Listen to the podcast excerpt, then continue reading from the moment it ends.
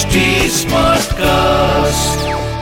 आप सुन रहे हैं एच डी स्मार्ट कास्ट और ये है फीवर एफ़ प्रोडक्शन बोलो साईं साईं राम बोलो जय जय शिरडी धाम पिचानवे वर्षीय गौली बुआ विठोबा के अनन्य भक्त थे।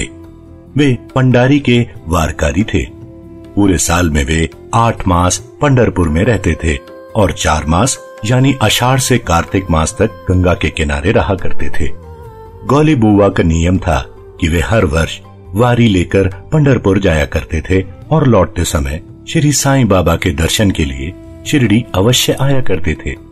उनके पास एक गधा था, जिस पर वे सामान रखा करते थे और एक शिष्य भी उनकी सेवा के लिए सदैव साथ रहता था। श्री साईं बाबा के प्रति उनमें गहन श्रद्धा भाव था वे बाबा को एक टक देखकर एकाएक ही कहने लगते थे कि ये जो पंडरीनाथ हैं, ये विठल के अवतार हैं। वही विठल जो अनाथों के नाथ दीन दयालु और दीनों के स्वामी हैं। गोली बुआ ने पंडरी यात्रा के बाद अनेक बार श्री साईं बाबा में पंडरीनाथ के दर्शन किए थे यहाँ विशेष उल्लेखनीय है कि गोली बुआ के अतिरिक्त अन्य भक्तों ने भी श्री साईं बाबा में अपने इष्ट देव के दर्शन किए थे।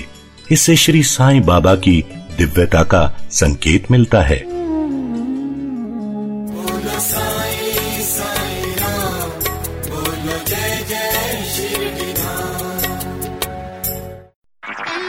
आप सुन रहे हैं एच डी स्मार्ट कास्ट और ये था fever F M production HD smart Smartcast.